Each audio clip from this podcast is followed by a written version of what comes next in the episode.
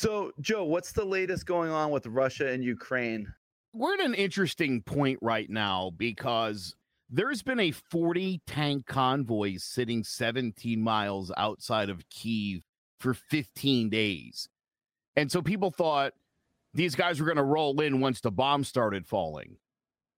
And they're still sitting there, and nobody's quite sure why. From a military standpoint, you wouldn't leave those guys out there for 2 weeks. You're asking for it. So the question becomes, are they completely disabled? Have they abandoned those vehicles? That's a possibility. Have they run out of fuel? Is another possibility. Or, and this is what I'm starting to think a lot of this is, they're just there for show. I think if we were to enforce a no-fly zone over Ukraine, which President Zelensky asked for, NATO and President Biden said no, because Putin said whoever enforces that would be viewed as participating in this war and would become a target of Russia at that point. I think he's full of it. I think his bluff needs to be called. Now, the problem is, you call his bluff, you're wrong, World War III. Right, exactly. And that's unfortunately where we are right now. Some good news, and this is a bipartisan thing, so awesome. We need more of this stuff, but we have officially not only sanctioned Putin personally, but no more Russian imports now. No more Russian oil. I just want to point something out. You may have seen a meme on Facebook to our wonderful Morks about production being cut. Not true. That's a fake graph that's going around that we've cut oil production. It's been the same roughly 12.8 million barrels a day. The United States, so you know, is the leading exporter of oil in the world. Mm-hmm. We are number one, Russia's number two. Here's the thing. We use 19 million barrels a day in the United States. We produce 12. That's roughly 2/3. Yeah. But we actually import 55% of our oil. Why is that, you might be wondering? Because we're actually producing a lot more.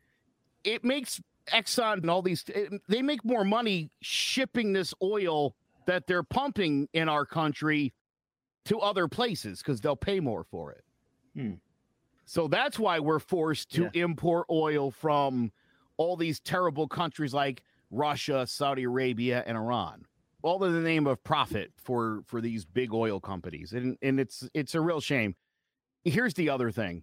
Everyone buying an electric car or getting solar panels doesn't win the war in Ukraine, and it doesn't stop Ukrainians from dying. My entire life, I would say 30, 40 years now, every politician talks about getting off our dependence on foreign oil. We got to just get off oil, just period. It's going to be a long, slow transition to like greener energies, but we got to embrace that stuff because people like Vladimir Putin shouldn't affect your groceries and your gas prices like they can do that. Right. It's in this country's best interest. It's going to be a giant transformation in the future. It's not going to be an overnight thing. I still hate electric cars. I'm completely not on board. I think they're the stupidest, lamest thing in the world. I laugh at every one of my friends that gets one. Isn't the battery so expensive? It's like $8,000 to replace. It's not. No. Again, that's a lot of that misinformation where why they're like, it would cost you more. No, it wouldn't. That would be the worst. I know liberals are stupid, but that would be the worst idea ever. They're smarter than that. I also, somebody tried to tell me this today. I looked it up. It's not true that these electric vehicles are worse for the environment. And I was like, dude, I'm going to look this up because you've got to be wrong about that. That seems, again, like they wouldn't be pushing that. That's like they're not that dumb. Right. And I was right. Yeah. Again, there's a lot of misinformation going around right now. It's meant to continue the division between us. Yeah. Now, and it's believable because people think liberals are such idiots that you hear that and you're like, yeah, another liberal idea. Yeah. It's unfortunate, but that's where we are trying to figure this whole thing out. Yeah. The one thing I do like about the war, not that I like anything, I do like how it's not a left-right thing. Like we can all agree that Putin sucks. And then now we're united, right?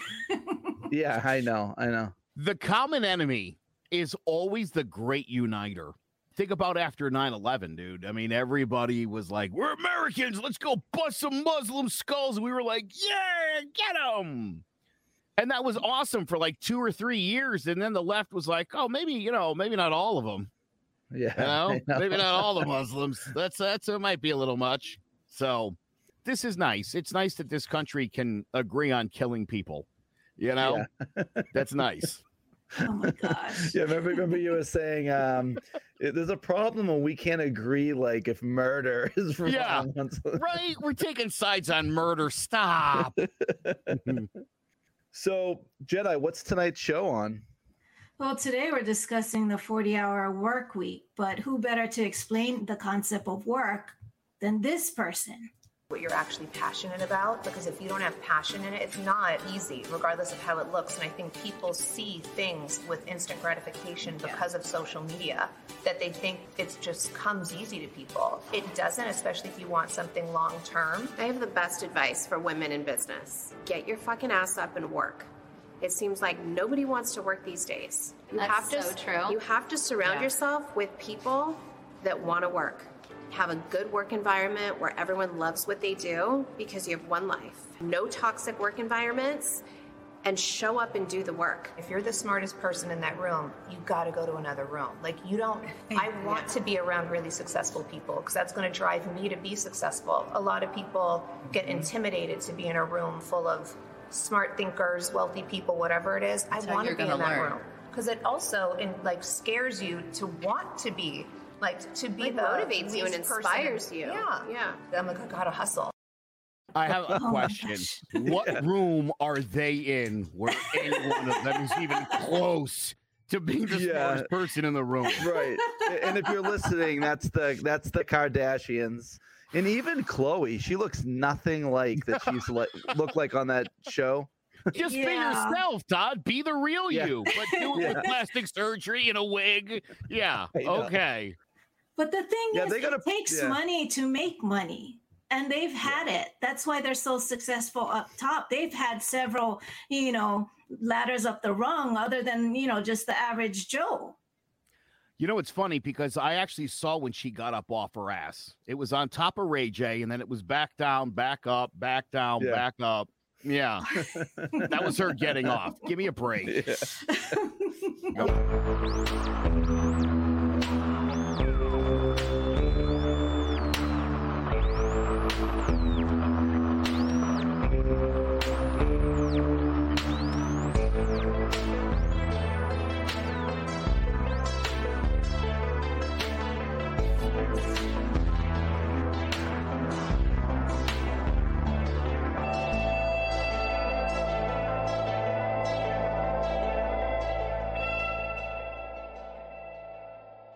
Hey there, Morks, here at Crimes and Conspiracies and Beyond. Today, we're going to talk about one of the biggest conspiracies of them all, a conspiracy that affects every American in one way or the other, the 40-hour work week. So is this a conspiracy? What do we think about this? Do you want to tell us when it started, Jetai, and how? Yeah, I'm not for it. I mean, I think we should tone it down less than 40 hours. I mean, because I don't think it's necessary. I mean, back in 1866, the National Labor Union asked Congress to pass an 8-hour workday, but they failed.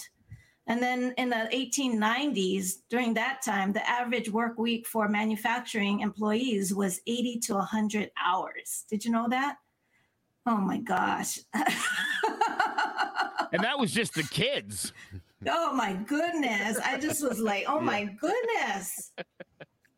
And then in 1916, in 1916, Congress passed the Adamson Act, which established the 8-hour workday. It became the first federal law that regulated work hours in private companies. And then who made the 40-hour work week popularized was Henry Ford in 1926. So the reason why he did that is because he discovered that working over 40 hours didn't really produce a big increase of productivity. So, I mean, it didn't make a difference. So it was like, 40 hours is enough. And I think he also noted that people spend more money when on their recreation days. So right. I guess they wanted to push people to buy his cars, right? Yeah, he said longer hours decreases productivity, and that's definitely true. Right. And it is funny right now that we're just most jobs, no matter what you do, you just punch a clock for 8 hours, and it's because someone told us to do that like 100 years ago. It wasn't really designed for what the jobs are nowadays, the 40-hour work week. And I don't know if you saw, Jetai, the most productive country in the world is Luxembourg, and they have a 29-hour work week. Oh, my goodness. Yeah. That's what I'm talking about. They're all part-timers. Isn't that a part-timer everywhere you go, 29? I like that. You know what cracks me up about the 40-hour work week? It's another thing that we just take for granted. I mean, you go outside, you see like the stars and stuff. You take that stuff for granted. It's just there. The 40-hour work week, it just – no one ever questions it. We just do it. No one sits down and says, wait a minute, why is this even like a thing? It just is. Well, it only became into law in 1940s. Yeah, I know. So, I mean, it's like pretty recent. Think about, though, your buddies that are like, man, I put in 50, 60 hours a week. And it's like, yeah, well, that's nothing compared to what people used to do. So, back in your seat, buddy, 80 to 100, give me a break. I know. So, Jetai, I thought about you. So, where is your native country? Are you Hawaiian, or is it? I'm born and raised in Hawaii. Oh, okay. I'm an island girl through and through. Yeah, because I was thinking, if you think of countries like the Philippines and stuff, like you always hear people's like parents and grandparents worked like ridiculous hours back then. Yeah, I mean, they're known for their sweatshops, right? Those Asian countries over there. I mean, that's all about what people are fighting for, to get the kids out of the sweatshops. But interesting, I mean, according to the World Population Review website, they work only 41 hours a week. So I don't know how accurate that is, because it's a sweatshop doesn't sound so bad. Yeah. Exactly, right? It's kind of measured weird, because they said the longest work week is Mexico on some survey they did, and it was 41.2 hours. So it must take into effect people that don't work or something when they do the average. It's kind of like, Joe, it's kind of like when you look up, I always look up demographics in different towns, and you're in Wethersfield, Connecticut. I bet you if you looked it up, it would be like the median household income is like $58,000. And you probably like, I don't know anyone that survives on that little. I don't know where they get the average from. I don't know what they take into effect. Yeah, that is so weird, right? Because you got to figure, I mean, right, you got to account for the ballers too, the people that are making like $250. Yeah. Like how many people are making like 19K that they're dragging this median down so much? I don't buy it. I don't know any of those people. They've never been to my house. Yeah, right. Exactly. So one of the things I was going to ask you, Joe, was this started to be a thing around the Industrial Revolution, when people started wanting to do less and less hours. Can you tell us a little bit about the Industrial Revolution? Yes. So the Industrial Revolution in Europe and in Great Britain, this is where it really took off. We're basically talking about steam power, water power, machinery. And then in the United States, this corresponds to roughly 1820 to 1840. So this is all pre-Civil War, kind of the building of the railroad system got built all across this country. So you were able to start mass producing stuff. You were able to ship across country. That's what the Industrial Revolution was. It was no more plow in the fields. They were introducing tractors and other equipment that again brought us to this next level. And you could argue that this probably ended about 80 years ago as we moved into the what I would call technology age. Yeah, so they said in the early 1800s, companies wanted to maximize equipment usage by running 24/7, so people would have to work 10 or 16 hours a day. I mean, I don't even know how you can function. Exactly. I mean, I would need a break. Well, again, see now, but again, for a lot of these, it's a guy just pulling a lever. Yeah. Yet you're just pulling a lever all day. That's your job. You stand there for 10 or 16 hours pulling the same lever so that the machine can do all the work. That's why they were able to. And again, that's why when people get upset and about socialism and all that stuff, people like Henry Ford are few and far between. You know, there was that guy a couple years ago gave minimum salary to his company, $70,000. People are like, oh, yeah, idiot, he's going to go bankrupt. Yeah. That company is doing incredibly well right now. When you incentivize work and you treat your, I mean, you would think that this would be an obvious thing, but there's not a lot of people out there that are up at night worrying about their people. I mean, those kind of people don't necessarily exist in an unrestricted capitalist society, you know, survival of the fittest and that's why you have that ever-growing wealth gap in this country. Yeah, I remember that story about the guy who did the 70K, and he paid all his employees, I think, six figures, and they bought him a Tesla. You ever see that? They all chipped in and bought him a Tesla. Dude, imagine what a great boss and how happy your employees must be if they chip in and buy you a Tesla. Yeah, exactly.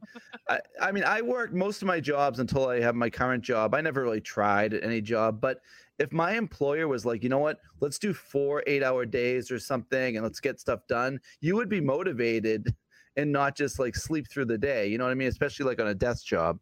I think I told you, you know, my wife is a lawyer. She works in the insurance industry. They transitioned during the pandemic to people working from home. And now my wife basically worked in an office with like 20 women. And as you could imagine, and no offense, I hope I don't take any flack for this, but the ladies could be a little chatty at work. They want to talk about Netflix and true crime and all the stuff that they're into. Right. And that takes time away from your productivity. They're emailing while they're there, making plans for after work. They have like these dinners with clients and stuff. Kids. Sure, right? It's like, so here's what they found. These women working from home, their production is off the charts. And so finally, they after they kept threatening to bring, like, we got to be back in the office, They went back in the office. They were there for 3 weeks. Like 8 people got COVID. They shut back down. And they want to transition back. And I understand that they have a brick and mortar building. They pay to have it. But you're more productive when they're working from home because they don't have the distraction of each other. Right. Yeah. You know, and you would think that if you were a really smart, if you were Henry Ford, you'd be like, everybody work from home then. You would see that's the better result. And that's what you would do. You would offer profit sharing because when you offer, companies that offer profit sharing have more productive employees because there's something in it for them. Yeah, I don't know. Makes sense. Now, around the Industrial Revolution, some guy, Robert Owen, said, it should be 8, 8, and 8, 8 hours labor, 8 hours recreation, and 8 hours rest. And then it still took about another 100 years to develop in the Henry Ford and to actually pass the law. So it's a federal law, the 40-hour work week. I wonder how that works because that isn't like doesn't have to happen right now. It's just that we mostly do the 40-hour work week. Because I know when I worked for the phone company, it's 37 and a half hours. But I was weird when I saw it was a law. Well, all the law says is that you have to compensate over 40.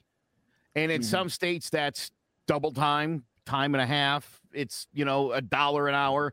Each state can decide what that looks like over 40. The state law is, though, that anything over 40 is overtime. Right. Yeah, so I mean, I work at a job where 40 hours isn't really a thing because I work for a company where you don't stop until the packages are delivered.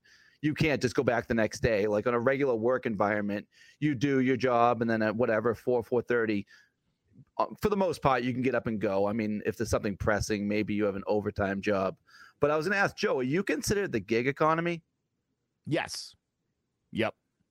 So every week you're not just – yeah. Oh, I love it. I love it. I mean, it took me, and again, thank God for this pandemic because I probably wouldn't have been able to fully transition to what I'm doing now, which again is 100% working out of my house. Thank God for the pandemic. I know. I hate to say that. And when I talk to people about my business, I'm like, I hate to say this, but that pandemic was the best thing that ever happened to me. I met people like you who wanted to start podcasts, and I found enough people. And again, through, you know, some of the other work and stuff that I do, that paying the bills. A lot of people are getting into entrepreneurship with this pandemic. I mean, they're growing their business. They're finding themselves. They're, you know, spending more time with their family. They love it. Because what's the incentive to work? They don't even give you the gold watch when you retire anymore. Mm-hmm. Exactly. You used to actually get a gold watch when you retired. There was a pension, and right. We're at the point now where, and this is, I think, especially true with the millennial generation, is why would I want to work for somebody else and make them rich and get treated like garbage? Right. And not even get a break. Brazil, their breaks are 48 minutes long. They have the longest breaks. And we don't get like 15 minutes. We have to scarf down our lunch. We have, you know, by the time we get our lunch, we have to scarf it down and then go back to work. And, you know, most of us are eating fast food because that's the only thing that's fast, right? I mean, our health is going, everything's going. Yeah. I mean, why go in the office? I don't get it. I don't understand why employers don't allow telecommuting. And people are realizing now it's here probably to stay because of the pandemic again, Joe. People are really like, oh, it can be done. I mean, this is, things are happening the same, whether you're here or not. It's funny how dependent on tradition people are in this country. When you know, we all grew up, right, with the idea that America's a melting pot. Mm-hmm. Right. And that's such a beautiful, lovely thought, but like, you know, go to any like neighborhood in the city, in New York City, dude, and it's like very distinct blocks of people. You know, there's no mixing. It's just blocks piled on top of each other. And, you know, we're so divided because we tend to just stay in our little pack. It's not a good thing. It's not. But we fall back on traditions.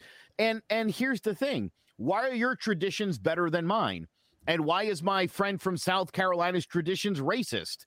You know? Right. But we so fall back on, like, I think we should just kind of wipe the slate clean. Do we really need to celebrate Thanksgiving? You know what I mean? Like, can't we just have a day where we eat turkey and hang out with our family? We don't have to be like, remember the Pilgrims? No, it was a massacre. It's not a pleasant story. Let's just stop pretending it is. Let's just have a nice dinner. I mean, but it's so sad because the U.S. ranks the worst among developed nations for the workers' benefits. We're the worst. We don't offer anything to our employees. Wait, worse than the Philippines and the sweatshops? Joe, you should see the developed nations. Developed nations. Developed nations. Yeah, well, again, right? How unfortunate is that we're supposed to be, and we talk about, oh, we're the greatest country on earth, and we rank dead last amongst developed nations. Great. Right. Jetai, I had a friend that got injured and the ambulance came. He's like, I'm not doing it. There's no way. I don't get covered. And it's going to be like a $1,500 ambulance ride. It's sad that like that stuff actually happens. Yeah. You know what other countries cover? I mean, Australia requires employers to cover earnings employees lost during short-term illnesses. So he would have been covered in Australia. He's not covered here. And Canada, if employees undergo sickness, injury, or quarantine, they provide employment insurance. Yeah, so I was just thinking, like, so in the 1800s, you're working 10 or 16 hours a day. If you hurt your foot like me, you're just fired. There's no workers' comp or anything like that back then. That's sad. Like, we're a lot luckier now. And that's when the thing came into play, Joe. Kids were working. Yeah. Yeesh. See, I'm actually in a tough situation right now. I've been out of work 7 weeks with my foot, and I'm kind of liking being out. Like, I'm actually seeing, like, wow, this is, I'm around the kids. I can help as much as I can.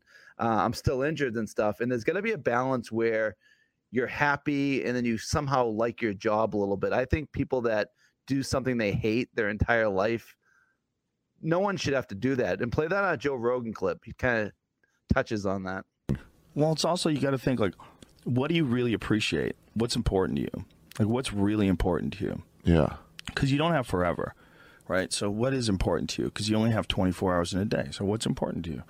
Find out what the fuck that is and do more of that. Yeah. And try to figure out, like, how to make enough money so that you're not starving, that you're doing well. Yeah. But don't just chase that. Chase what you're trying to do. Like, the point system attached to it, the monetary point system, it can get you all fucked up because it'll get you working like 12 hours a day, 13 hours a day. To get what? To get more stuff. To get better stuff. To get more prestigious stuff. To get stuff that, you know, all your other stuff having friends are really jealous of your stuff. Yeah, you're just going to die. So, I think that's so true.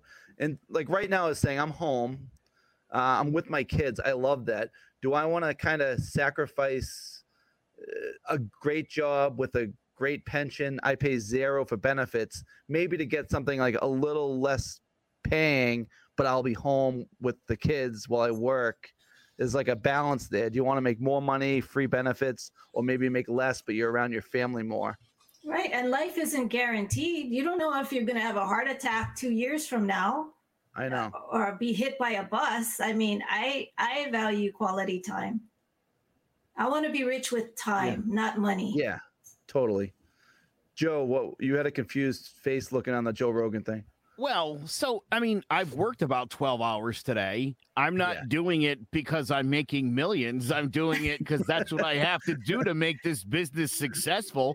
I will say this, and I agree with that. And, you know, I think we've kind of talked about this before. You know, my wife and I aren't gift buyers or card givers.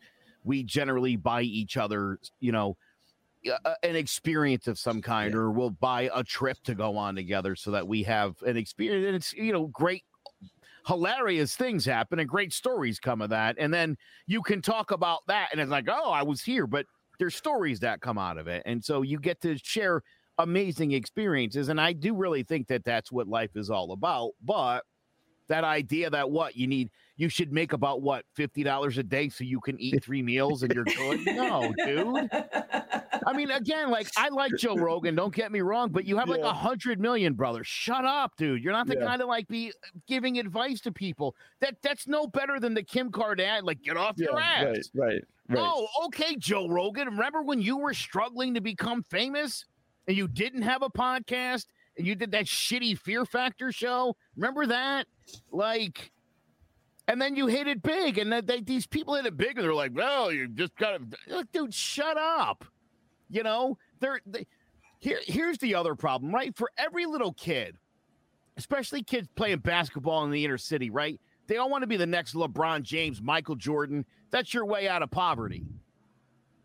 You join the AAU league, you get to high school, and for some kids, you get to high school and then you're playing in the travel and you're like, holy shit, I'm not that good. Yeah, right. I like 2 years ago, I was the best player on every team I was on. Now I'm not a starter anymore. What happened? You know? And so what's your backup plan, Chief? McDonald's? You're going to make just another McDonald's that you can eat and live Joe Rogan's perfect? Like, shut up. No. The irony with the Kim Kardashian one is her interns are unpaid. So, of course they are. You know, and then she's telling everybody to go back to work. Not for free. Who wants to do that for free? Also, I got to tell you, I find nothing more offensive than when people suggest that people don't want to work. That is the most horseshit thing on the planet. Here's the thing, right? What is work? What does that mean? People don't like to work. I mean, nobody wants to work.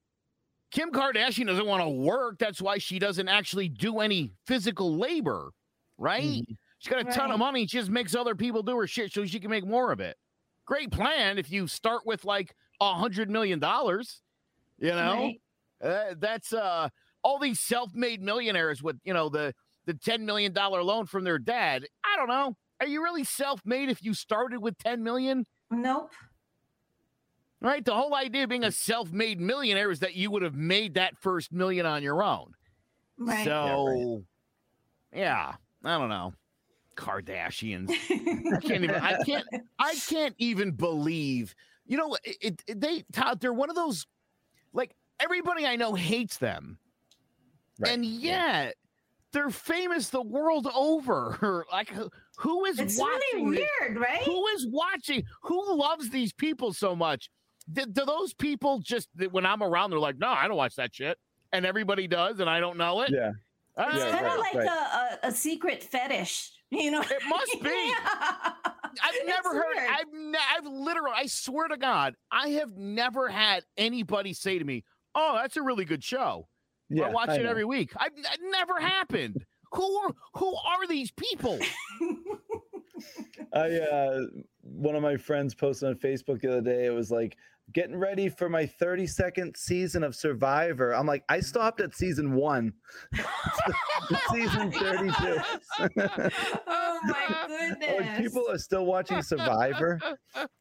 Wow. That cracks me up. Now, Joe, we talked about oil earlier. I always like mention my buddy. He's like the richest person I know because he owns an oil company.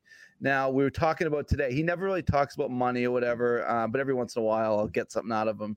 And today I was like, how much? Because he was telling me how uncomfortable it is telling customers it's $5.39 a gallon and stuff. He said he dreads it. He wakes up every day and the price is up like 30 more cents. And he doesn't really make more because it's more. He has to pay more. But he said he makes between 80 cents and $1 a gallon profit. So it's like he fills up someone's oil tank from like scratch. It's making $275 on one house. He might have 30 or 40 deliveries. I mean, on one house, Jetai, he's making, some people don't make that in a day. Right. I'm sure it really hurts him every time that price goes up that he's got to raise his too. It's cutting. I mean, again, dude, it's cutting into your profit. Yeah. I mean, this is going to be a short-term increase, right? Prices, they're going to go down because the fact of the matter is, I mean, let's say gas got to $12 a gallon. You just wouldn't drive. Right. You just wouldn't go anywhere. You would be stupid to get in your car and drive, especially if it was to something that wasn't going to make you money. If this is the argument about, well, if the McDonald's pays $15 an hour, you have to pay $8 for a hamburger. I wouldn't pay more than $2 for a hamburger at McDonald's. If the price ever goes to $3, I will never go to McDonald's again. I only go there because it's cheap shit food. Yeah. I'm not going there for like an elegant lunch. It's a quick meal. If it gets to the point where it's quicker for me to go buy a sandwich at Subway, I'll just do that. It's more food and it's fresh. Because you're working 12-hour days. Right. So, yeah. But I'm saying, right, everything's got like a price cap before the prices are going to have to stabilize again. Your buddy at his oil company can't take that 30-cent hit for the next couple weeks. He'll be fine. He would still make a shit ton of money. So, I know. People want to get pissed at Joe Biden. What's your buddy's name? I'm just kidding. Don't say his name. That's the people you should be pissed about. The people that are making serious profits right now off the price of oil. And there's a lot of people. I don't know if you guys saw ExxonMobil, $137 billion in profit. Wow. Oh, wow. Profit. That's crazy. That's after they paid all the bills and all the employees. They're left with $137 billion. That's crazy. Wow. That's got to be dished out amongst like 15 dudes, I bet. Yeah, I know. That's why like the top 80 people in the world are worth like the same as the rest. The other 8 billion or whatever. 7 billion. So, Jetai, what were you telling me about Joe Biden earlier with like about driving to work? That he said, let's go back to work and get everybody in the office. Let's fill our downtowns, you know? I mean, does he know how much gas costs? I mean, that wasn't very motivational. I got to say, listen, I voted for him. I'm not a big fan of the guy. He's in the worst spot any president has ever been in. Like, this is the worst, dude. If he steps up, World War III. If he doesn't, he looks like a wuss for getting rolled over. Everybody wanted COVID to be over. we get right to the end of it, and then this happened, and the price of gas goes through the roof, and he's like, go back to work. Yeah, Jetai. I mean, what? Like, what is that guy supposed to do? This guy's been dealt a worse hand than Abraham Lincoln. Right? Like, that guy had a second country he had to deal with in America. This is pretty bad. I feel bad for him. He's not doing a good job either. I will say that. Right. But when you say go back and fill downtowns and instead of working from home, all an employee thinks about is the drive, the traffic. You're making someone else rich. That's not my building. I'm not getting anything from real estate. So, I mean, it's basically making someone else's rich. So I don't think that he I mean, the words that he used, it could have been better, because I don't want to drive downtown and pay for parking, $30 for parking. Who wants that? Yeah. And now we have the 40-hour work week, Jetai. When with your job where it was before, when you were driving, that's more like 50, 60 hours with the commute. It was like 61 miles one way. So, that's yes, I don't want to drive back downtown or back to my job. It's crazy. Who can afford that? So are you in Hawaii or you're in California? No, I'm in California. You're in California, right? Incidentally, both of those states are the two highest price per gallon in the country. The average price in both Hawaii, for obvious reasons, we've talked about. Obviously, the logistical situation. I think prices in Hawaii are always a little high anyway. Right. Like even when gas prices are normal, they're still going to be higher there. But California is in a bad way, from what I've seen, looking like $5.80 a gallon. Right. Yeah. Yeah. Is that about what you're seeing?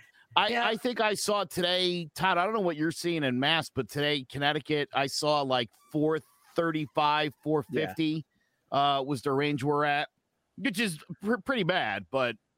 Yeah. My gas light was on today and I filled up. It was $79. Everything is going up. Two batteries at Target was $8.50 for two batteries. Yeah, she sent me that. Yeah, I sent it to you. What kind of batteries were they? C batteries. No, I think it was the volt. Jetai, I think it was those 9-volt ones. Yeah, the 9-volt. Yeah, you're right. Yeah. And then I think Hugh Benjamin was telling us that batteries cost like a fraction of a penny, because someplace was selling them for a penny, one of the sweatshops or something, and they were making a profit. And so now they're charging us $4 or $5 for a battery. Oh my goodness. So do we do the 5 8-hour days traditionally? Let's go over a couple of the other ones, and then we can decide what we like the best. Some of the companies are doing flex time, where you design your own schedule. So if you're an early riser, you can start early, and this way you have more of like a work and life balance if you have to pick the kids up from school or whatever. But the negatives, it would be hard to schedule meetings. That would be the main conflict with that. Then I used to work the 4-day work week at the phone company, which was pretty cool. Some people would take a Wednesday off to kind of break up the week. You'd do like 2 days on, 1 day off. But the only problem with that is the 4 10-hour days. Those are pretty long days. But you have the 3-day weekend. That's the pro to that. And the other one is a 32-hour week. That's what like Luxembourg and a lot of those countries that are the most productive do. And that's basically get your shit done in 4 days. And then I think everyone will be a lot more motivated to do. And happier and healthier. Yeah, exactly. Yeah, I've never been comfortable with that, with this 5 on, 2 off thing. Why not 4-3? Who decided 5-2? Yeah, right. And then, like, firefighters, what do they do? 48 hours on and, like, 4 days off or something? Yeah. I'll tell you, the very big negative aspect of the flex schedule is, Jetai, some people will show up in the office at, like, 6A, 7A, and they're out at, like, 2 or 3. Mm-hmm. And then your lazy ass comes in at, like, 10:45. You know what I mean? Like, that's the schedule, but what does that look like? You know what I mean? Well, like everybody's having lunch and you walk in. But the flip side of that is bosses and supervisors who don't manage. They don't do their job and manage and call out the lazy employees. And then the workhorses get the brunt of all the work. That's not fair either. So who wants to go back to work and deal with that? Yeah, you guys take care of all that stuff in the morning. I'll be in around lunchtime. Right. I think the flex time one out of all those would be like the hardest one to manage. I mean, if you're someone, like you said, you want to roll in at noon, that's just what you want to do. That works for you. Maybe you need to have a meeting with that coworker and you're like only there like 2 hours together. But I remember doing the 4-day work week. It was brutal. You do like 7:30 to 6, 3 days. Then you'd have like a short day that was like 7 hours. Then you'd have a day off. But those days you worked, it was hard to get through it, especially since it was a cubicle job. Just sitting there for 10 and a half hours or something. Jetai, which one of those jobs do you like the best? Oh, I just want to work 32 hours. I know I could be productive and, work hard. And that I just want, like I said, I want to be rich with time. I want my recreation to be able to be done and, my job. I don't mind working hard. I just need, you need a respite day. Everybody needs respite days. Yeah. People, back in the day, they say, they had it harder, but nowadays, there's social media that takes a toll on people. There's bills for the internet, childcare, homeschooling now because of, COVID, all these added expenses that people don't understand that, it really takes a mental health toll on your body and your mind. Yeah.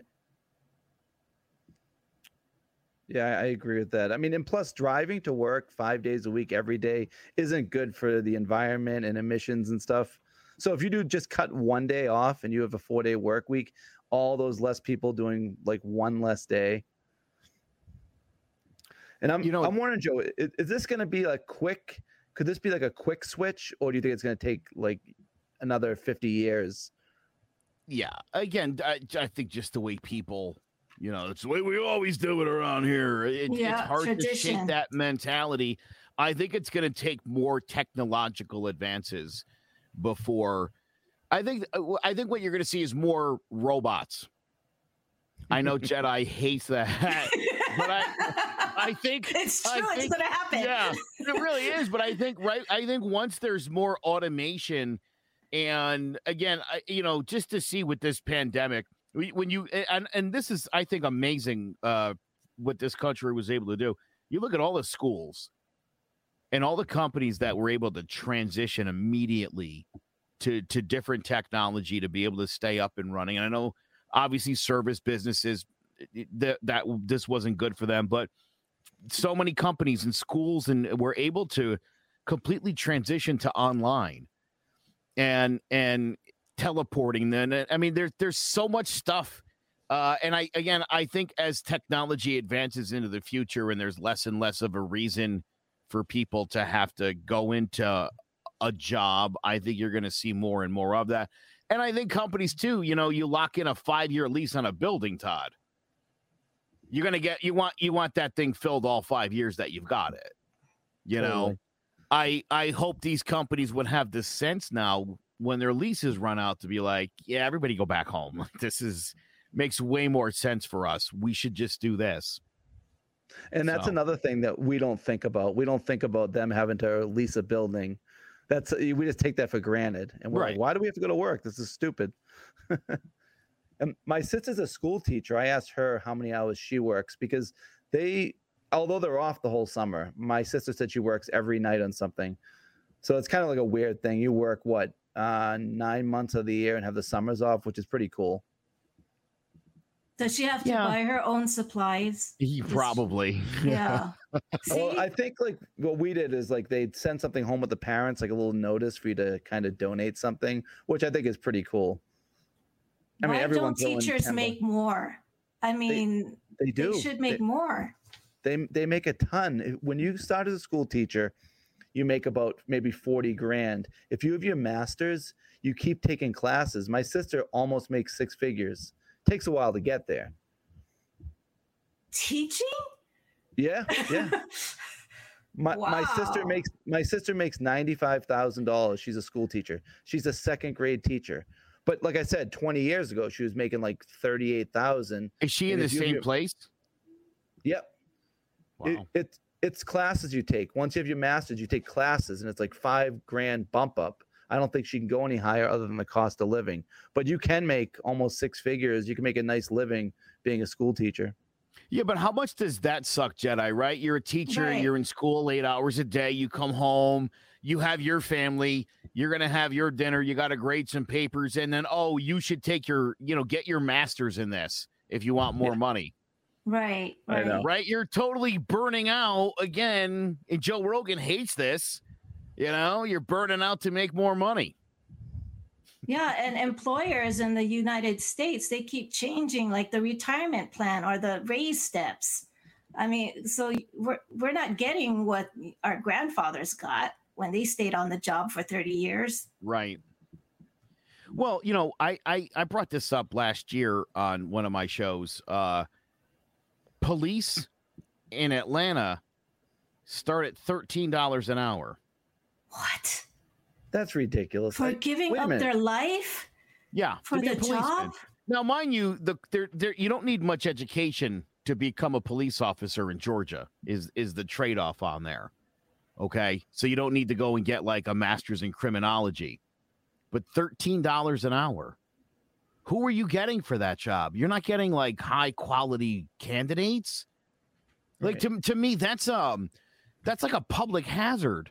I mean, right. I, you know, Jetai, you said teachers should make more. Yeah, they shouldn't start out making peanuts and have to work. They should start off comfortable, and if they want to earn more and work towards them, then great, do it. But it should. Again, I hate the idea of, like, you know, kids today, they graduate from college, like you're going to get some great job. Yeah, why wouldn't I? Why does everybody insist that we work at the bottom? Like, oh, dude, get over yourself. Oh, my God. Why do we want everyone's life to suck because yours did? I don't get that. I don't get that mentality. We should always want the generation next to have it a little bit better, have it a little bit easier. And then we can tell them the stories about walking uphill in the snow and all that. Well, the millennial mindset, they only stay on the job for 3 years. Again, yeah.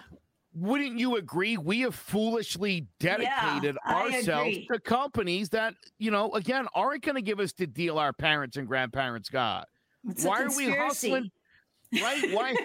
I there was a meme I saw, right? Something about, like, the boss comes pulling in a brand new Lamborghini, and he walks over to the worker and he goes, "Bud, you keep working as hard as you are this year. Next year, I'm going to get another one of these."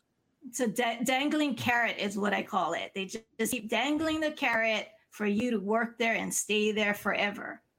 If you're not incentivizing your workers, if you're not taking care of your workers, they're going to leave you. And we've seen that. And, you know, for all these companies in the pandemic that have been bitching about they can't hire people, you might want to take a look in the mirror. Mm-hmm. Right. A lot of people looking for work. A lot of people looking for work, but they don't want to work a shitty job. Like, those days are over. There's so many jobs, open jobs in this country that you got choices. Yeah. You know, if you've been on unemployment through the pandemic, you've got an opportunity through the United States government to go get training in some kind of skill now. You can go and improve your situation on the government's dime. Do it. Yeah. Now, Jetai, when we're talking about step raises and stuff, like your grandparents, that my job, it's 4-year progression. So say you started being a UPS driver tomorrow, you'd only make about $20 an hour. And then in a year, you'd make 22. Then in a year, you'd make 30. And then the fourth year, you get to top pay. So you're doing the same job as me, but you haven't been there as long, so you don't make as much as the senior drivers. Wow. It's kind of weird doing the same job as someone knowing they just started and they're not going to make what the higher people make for 4 years. And how do they feel about that? I know. It's funny because if one of the newer guys comes and they get asked to do overtime, they don't really care that much. But if a senior driver, they know how much money overtime is, they'll grab that. I'll go do these extra stops. Yeah, it's kind of weird, some jobs like that. I just got to bring it up. It just occurred to me, because I'm a huge baseball fan. I know you are too. The lockout ended today. Baseball, they reached a deal. And, for a lot of people, this was billionaires versus millionaires, which not true. Not every baseball player is a millionaire. It wasn't, but 1987, when the average, the minimum salary, Todd, do you remember what it was at the time? $27,900. I was going to say, I remember because I always look stuff up. I think in like 1986 or something, Mike Greenwell made like 60 grand. Yeah, dude, that wasn't that long ago where they were making normal person salaries. I'll tell you, this is the most amazing thing. What the hell's his first name? Glass, the guy that owns Walmart, the CEO of Walmart, whatever his name is, last name is Glass, but he bought the Kansas City Royals for $96 million in the year 2000. Wow. He sold it 2 years ago. The Kansas City Royals, mind you, for $1 billion. Wait, we're not talking the Dodgers or the Yankees. The fucking Royals are worth $1 billion, dude. He didn't even pay $100 million. 20 years later, he turned around and sold it for $1 billion. And the best part was during these negotiations at one point, Rob Manfred said, owning major league franchises is not a profitable business. You lying sack of shit. I mean, I wonder what the Yankees and the Dodgers are worth. Several billion. It's got to be $4 billion for the Yankees. I would say minimum if you're telling me the Royals are worth $1 billion. Yeah. Now, hey, Jed, I don't know if you remember this. When we had Hugh on the other night, we were talking about that guy, Gary V. He's like the motivational speaker. And I kind of ran across a clip I always think is kind of funny. And I wanted Joe to play it because when you're working a job, you look forward to Fridays, right? Right. All right. Let's take a look. It breaks my heart. My friends live for Friday night. Yeah. They know they get the week. Monday morning's the worst. At its basic form, if you genuinely celebrate Friday, you need to rethink your entire fucking game. To live your life where you love Friday night, Saturday and Sunday, and despise Monday through Thursday or Friday morning is devastating to me because you're wasting too much of your life. And I'm trying to put pressure on the conversation to say, if you love Friday that much, then you need to really look at Monday through Thursday. If you literally start your week being sad and it gets progressively better, you have a problem. We spend way too much time in our lives doing our jobs. When you're spending more than half your life working, it's important that thing is on point. It's just a math game. If you're spending 83% of your time, 72% of your time, 64% of your time on something you hate, that's devastating. How do people not understand that when you eliminate sleeping, it is what you do? You basically live to work. Mm-hmm. If you're unhappy, where are you going? If you are running to Friday night, that means you're miserable Monday through Friday, and I lived that life. I used to run to Friday when I was in school, and I hated Sunday night with my entire heart. I lived for snow days for a decade. For a decade. It's pretty true. I'm sorry. I'm depressed now. All of these people who don't have real jobs are giving people career advice. It'd be like Tom Brady being listen, go to college, don't start it all, and be a quarterback, you dumbass. Oh, I should do that. And I'm what are you talking about? That guy's job is to be upbeat. Yeah, I first of all, I like The Weeknd. I'm not obsessed with it, oddly obsessed with it. I also don't hate Monday. What am I, Garfield? What is that? Why would I hate Monday? I mean, I don't look forward to it, but I'm not oh, Monday, God, I'm gonna kill myself. What is he even talking about? If there's one job, one profession I despise, it's fucking motivational speakers. I think they are the most full of shit people on earth. Well, because they do, like, with their, they have to be over the top. Yes. Yeah. Oh, I hate it. I absolutely hate that stuff. Oh my God. You got to live for today. Yeah. You got shut up, dude. What?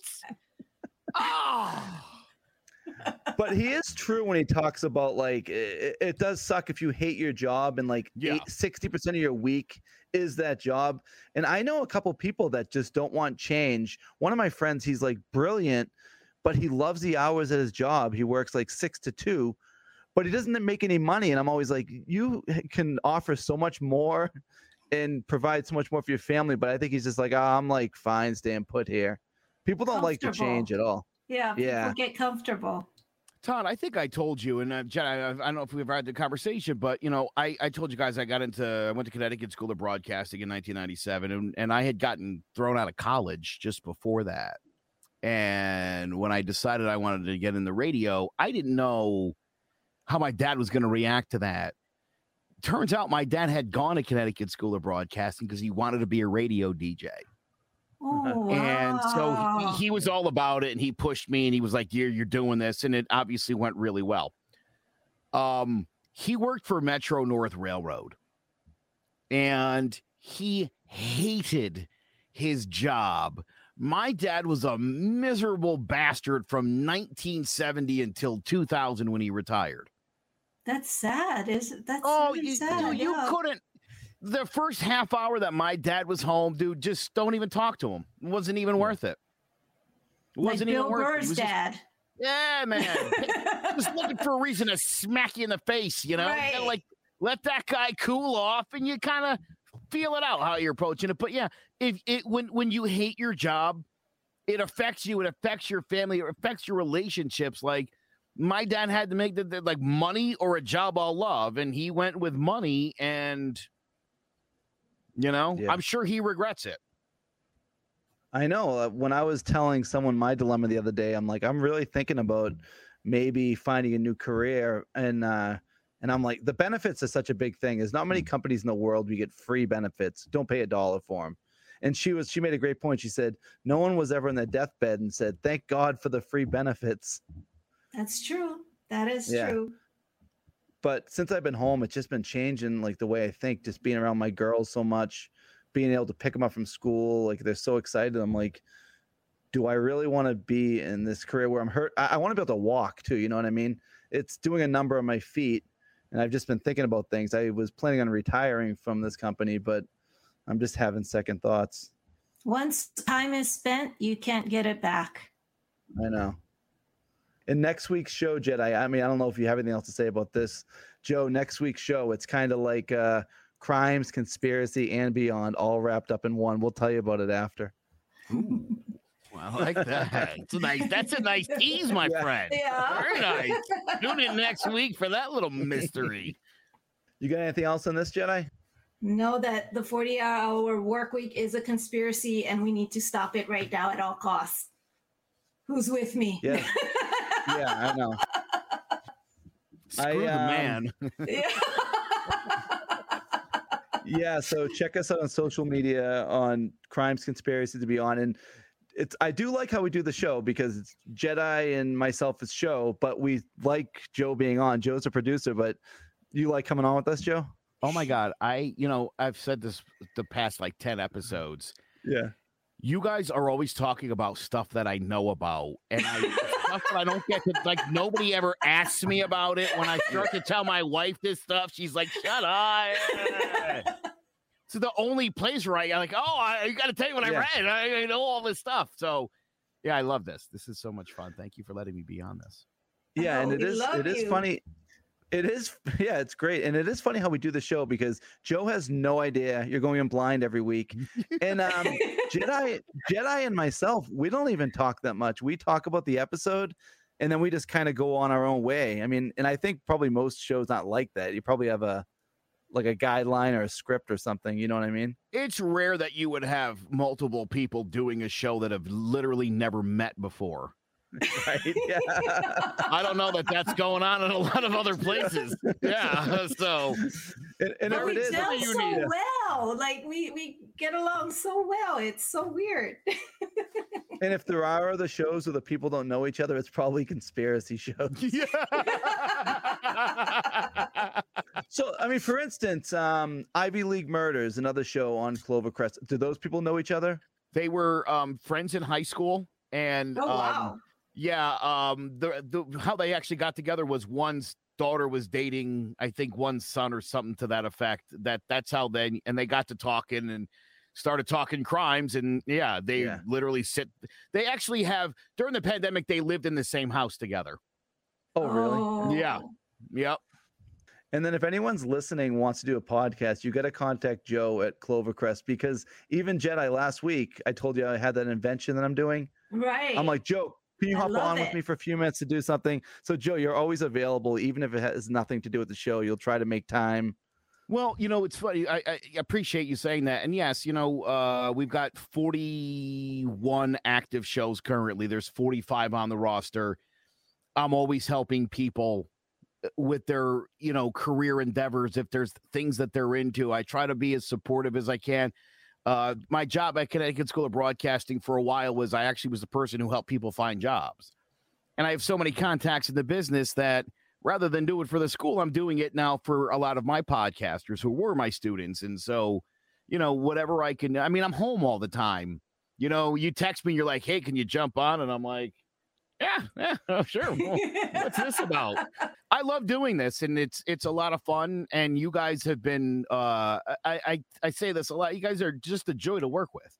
You're so easygoing and dependable. I mean, you guys, one of the things about this network we've done, I mentioned a few shows are sort of on hiatus right now. We've been really consistent with our shows for the last 2 years. Since you guys got on, I mean, your attendance record is like outstanding.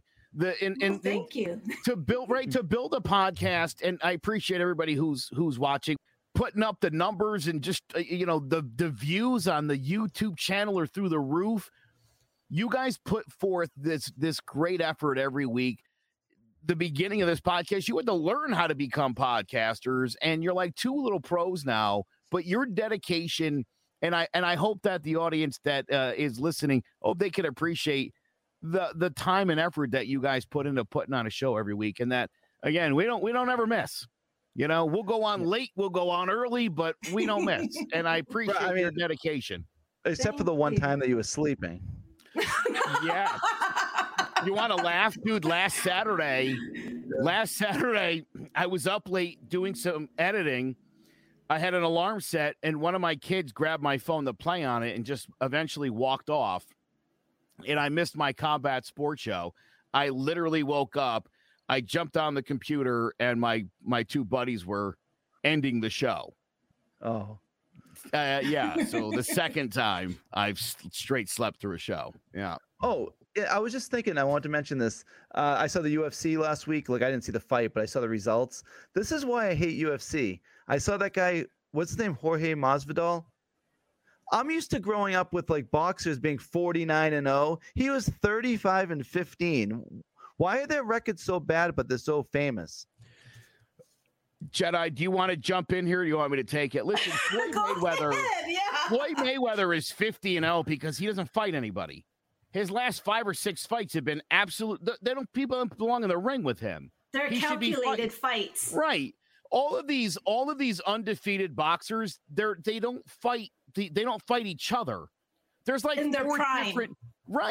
four different champions in the welterweight division in boxing. There's 4 or 5 different belts, but none of them will fight each other. So they're fighting in the UFC.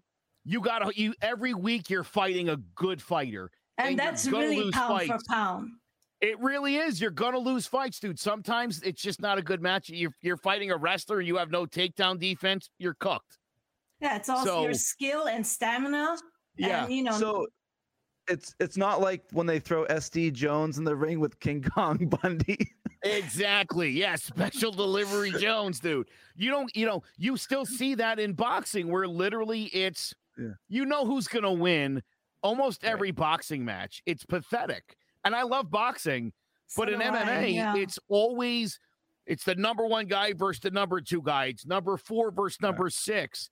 You're not, no one's fighting bums. You don't get bum fights in MMA.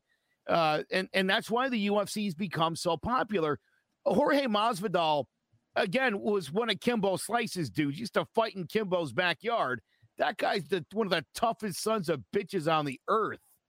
Yeah. The dude he fought, Colby Covington, is probably the number two welterweight in the world. That, now that makes total sense how you just explained that in 2 minutes.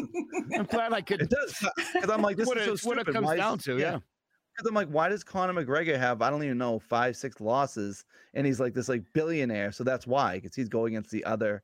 You're only, yeah. Well, the, and the dude that beat him last year, Dustin Poirier, over the last 5 years, he had knocked out, he had lost to Conor McGregor. He went on a tear, dude. He fought every top five guy in two different divisions over that time span. And so when him and Conor were going to have that rematch, I was like, oh, Poirier's going to destroy him. Be like, Conor McGregor, he's so good. And I'm like, dude, Dustin Poirier has been fighting the best of the best. He beat everybody but Khabib. Khabib Nurmagomedov, who's one of the greats of all time, is the only guy he didn't beat. I was like, he's going to destroy McGregor. And he did. And they did it again, and I was like, he's going to beat his ass again. And he did. And that's what it comes down to. Right. This type of fighting is different than boxing. There's blood involved. It's men and women in the wild, you know? I mean, animalistic, savage fighting. You got me kind of interested now, Joe. Oh, dude, I'm telling you, there's nothing. If you want to watch one fighter, I want you to watch one fighter, and I think this person will convince you this is the right sport to watch. Her name is Valentina Shevchenko. Her nickname is Bullet. She's a Russian. She is, I believe, and I love Amanda Nunes. We've talked about this, Jetai. I think she's not only the best female fighter in the world. I think this woman is the best pound-for-pound fighter on the planet. I think this woman, again, pound-for-pound, all things considered, would destroy any person that she was up against. She regularly puts other women in the crucifix position, which is basically where your arms are pinned in her legs, and she just rains elbows and fists into your face until either your face is totally busted open and the referee stops the fight, or she drops one on your jaw and knocks you out cold.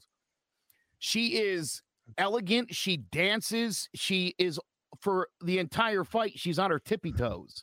Never falls back on the heels of her feet. Never stops moving. A lot of head movement. She does everything right. She can stand up. Watch Valentina Shevchenko. You'll want to watch MMA. No, is she undefeated? No, she's lost 2 fights. No, she's lost 3 fights, twice to Nunes, but I think she won both fights, to be honest. Nunes was the champ, though. And she lost one other fight to a chick early in her career and then faced her later and kicked the shit out of her. Yeah. So for all intents and purposes, she's pretty much undefeated.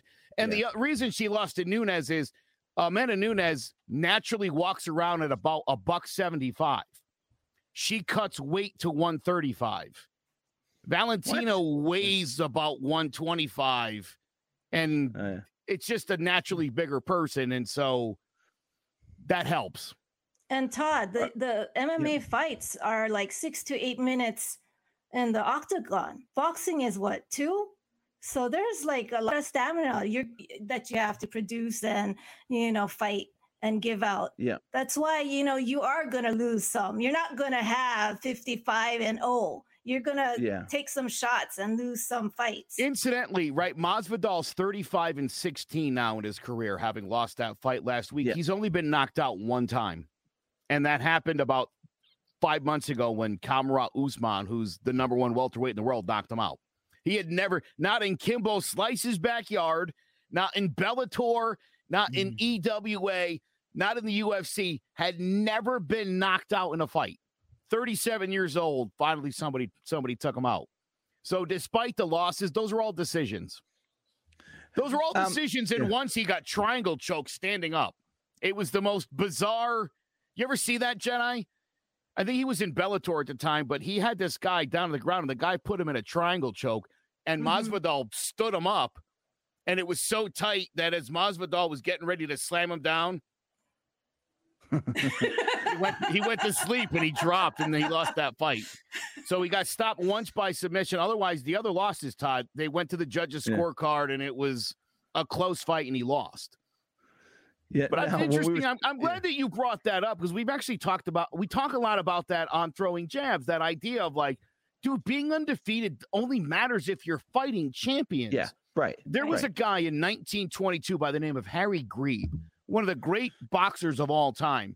He was blind in his left eye and 80% blind in his right eye. In 1922, Todd, he was 47-0. Wow. Yes, in that one year, he won as many fights as Floyd Mayweather did. Oh, yeah, it's kind of like when pitchers used to pitch like every day. And like right, guys had like 45 complete games in a season, not, on a combined pitching staff. No, it always cracks me up how you said like they don't fight each other in boxing and stuff. They have different belts and stuff. Now, in wrestling, it always cracked me up. Like Hulk Hogan would be the champ, and Tito Santana would be the Intercontinental. So, like, I don't even understand what that is. It's fake. Yeah. So here's what they've done in boxing, right? There's the WBA welterweight championship, and the IBF welterweight championship, and the WBA championship, and the WBC championship. Then they came up with this horseshit. They have the silver belt. So now you can have the WBA welterweight silver belt. Like, wait, what is that? Is that? Yeah. It's the same division and the same guys competing for it. It's like there's about 20 belts you can win, which is another Floyd Mayweather often says, I've beaten more world champions than anybody. He's right. Right. He's right. However, Rocky Marciano he faced one less champion in his career than Floyd Mayweather did. There was only one belt. There was only one belt, though. Right. He didn't have, like, there wasn't 9 other champions to beat, so it was way more impressive what Rocky Marciano did. Same thing with Joe Frazier. Joe Frazier, I think, is third on that list. Like, he had to beat Muhammad Ali. You know what I mean? Like, that's Floyd Mayweather. Get over yourself. Also, you should know this. Willie Pep was 97-0. He lost a fight. And then he went on a 67-fight winning streak. Julio Cesar Chavez was 100-0 when he lost his first fight. So 50-0? Come on. Yeah. It's nothing. Morks, the end is here for the 40-hour work week. Less is more. We would like to say a big shout-out to our Morks in other countries. Hey, Australia and the UK, thanks for listening. Ta-ta for now.